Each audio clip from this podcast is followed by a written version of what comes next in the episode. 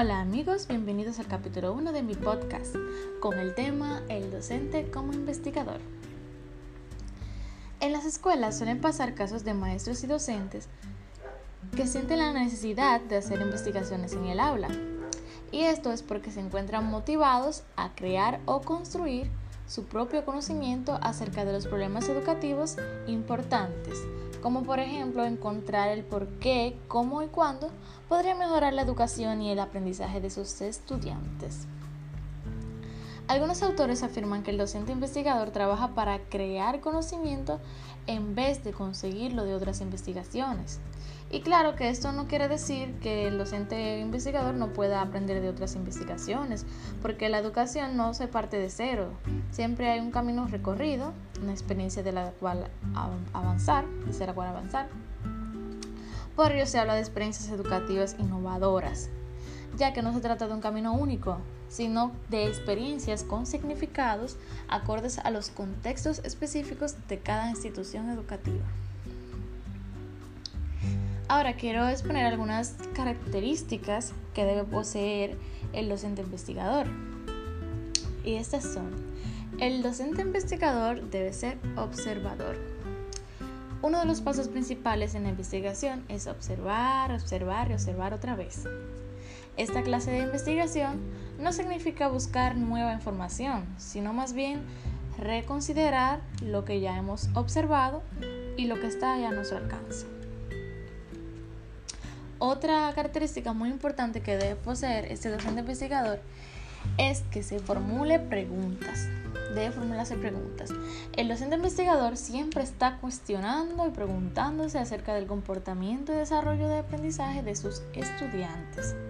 De manera que cada problema que ocurra en el aula, en el ambiente educativo, se convierte en una pregunta para investigar y tratar de hallar la solución a este problema, este conflicto lo que sea.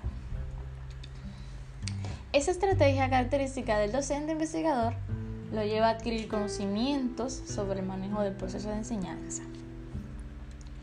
Otra característica muy importante que considero que el, el docente investigador es un aprendiz. El docente investigador está abierto a recibir aprendizajes, no solamente de su trabajo, de su propio trabajo, sino también del, trabajo de sus alumnos. Este docente es flexible, explorador activo y está interesado en mejorar su práctica educativa en el contexto del aula a través de cualquier conocimiento que él reciba, no importa de quién sea, en contexto. Si le sirve para mejorar su práctica, pues este lo adquiere, lo, lo, lo, lo pone en práctica. Eso es lo importante. Bueno, ahora quiero aclarar la importancia de la investigación y su relación con la innovación. La investigación es una actividad encaminada a la adquisición o descubrimiento de nuevos conocimientos, independientemente de cuáles sean esos conocimientos. La investigación es un factor muy muy importante para el proceso de enseñanza-aprendizaje, debido a que los docentes deben de investigar su tema antes de desarrollar el proceso de enseñanza sus estudiantes. Deben de ir bien empapados con todos los temas que van a dar.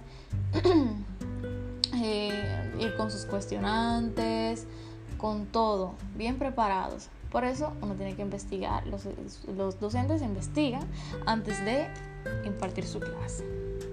Por igual manera, los alumnos también deben de realizar una, aunque sea una breve investigación acerca de los temas que el maestro va a hablar para que esté más relacionado con ellos y pueda dar sus aportaciones, inquietudes, etcétera muy importante. Entonces, en mi opinión, la relación que guarda la investigación con la innovación es que la innovación depende mayormente de la investigación, porque a través de la investigación es que se llega a encontrar nuevos conocimientos, eh, conceptos, dudas, preguntas cuestionantes, y con estos conocimientos descubiertos a través de la investigación, es cómo se pueden crear nuevas formas de enseñanza, estrategias y técnicas innovadoras. Para concluir, me gustaría recitar una frase de Peter Drucker que dice, si uno considera los cambios como amenaza, nunca innovará. Eso es todo amigos, gracias por escuchar y hasta la próxima.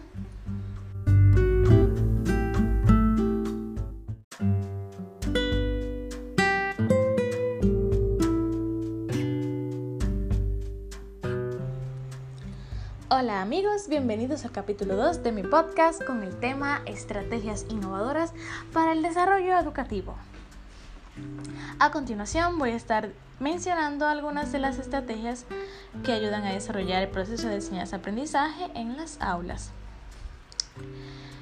Y es, la primera es eh, aprendizaje cruzado. Es un aprendizaje que se lleva a cabo en, en entornos informales recolectando experiencias cotidianas, tales como en museos, clubes extracurriculares, que pueden vincular el contenido educativo con cuestiones que sean atractivas para los alumnos. Un método eficaz es que el maestro proponga y discuta una pregunta en el aula, luego los alumnos exploren esa pregunta en una visita al museo o una excursión, recojan fotos, notas como evidencia y luego vuelvan, a, vuelvan y compartan sus hallazgos para dar sus respuestas grupales. La siguiente estrategia es aprendizaje a través de la argumentación. La educación moderna se extiende más allá de la transmisión de conocimientos y procedimientos, o sea que no solamente transmitir conocimientos, sino que permite a los estudiantes convertirse en aprendices activos y reflexivos y también autónomos.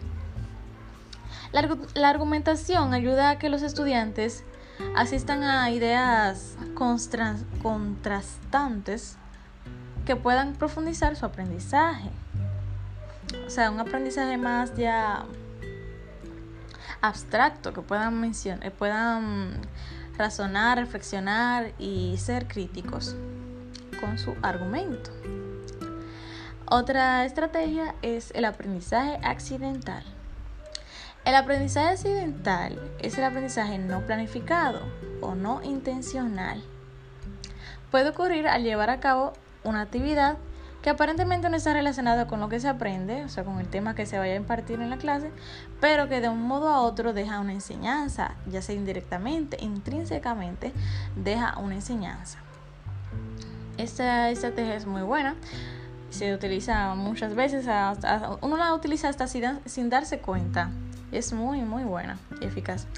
Otra estrategia es el pensamiento computacional.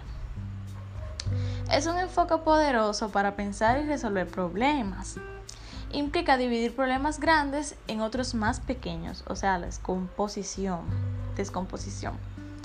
Reconocer cómo se relacionan con problemas resueltos en pasado que, quiere, que en, el pensamiento computacional quiere decir reconocimiento de, de patrones y dejar de lado detalles sin importancia que es la abstracción. Identificar y desarrollar los pasos que serán necesarios para alcanzar la solución, que quiere decir algoritmos. Y refinación de esos pasos que lleva la depuración. Otras estrategias innovadoras que considero muy eficaces son las siguientes.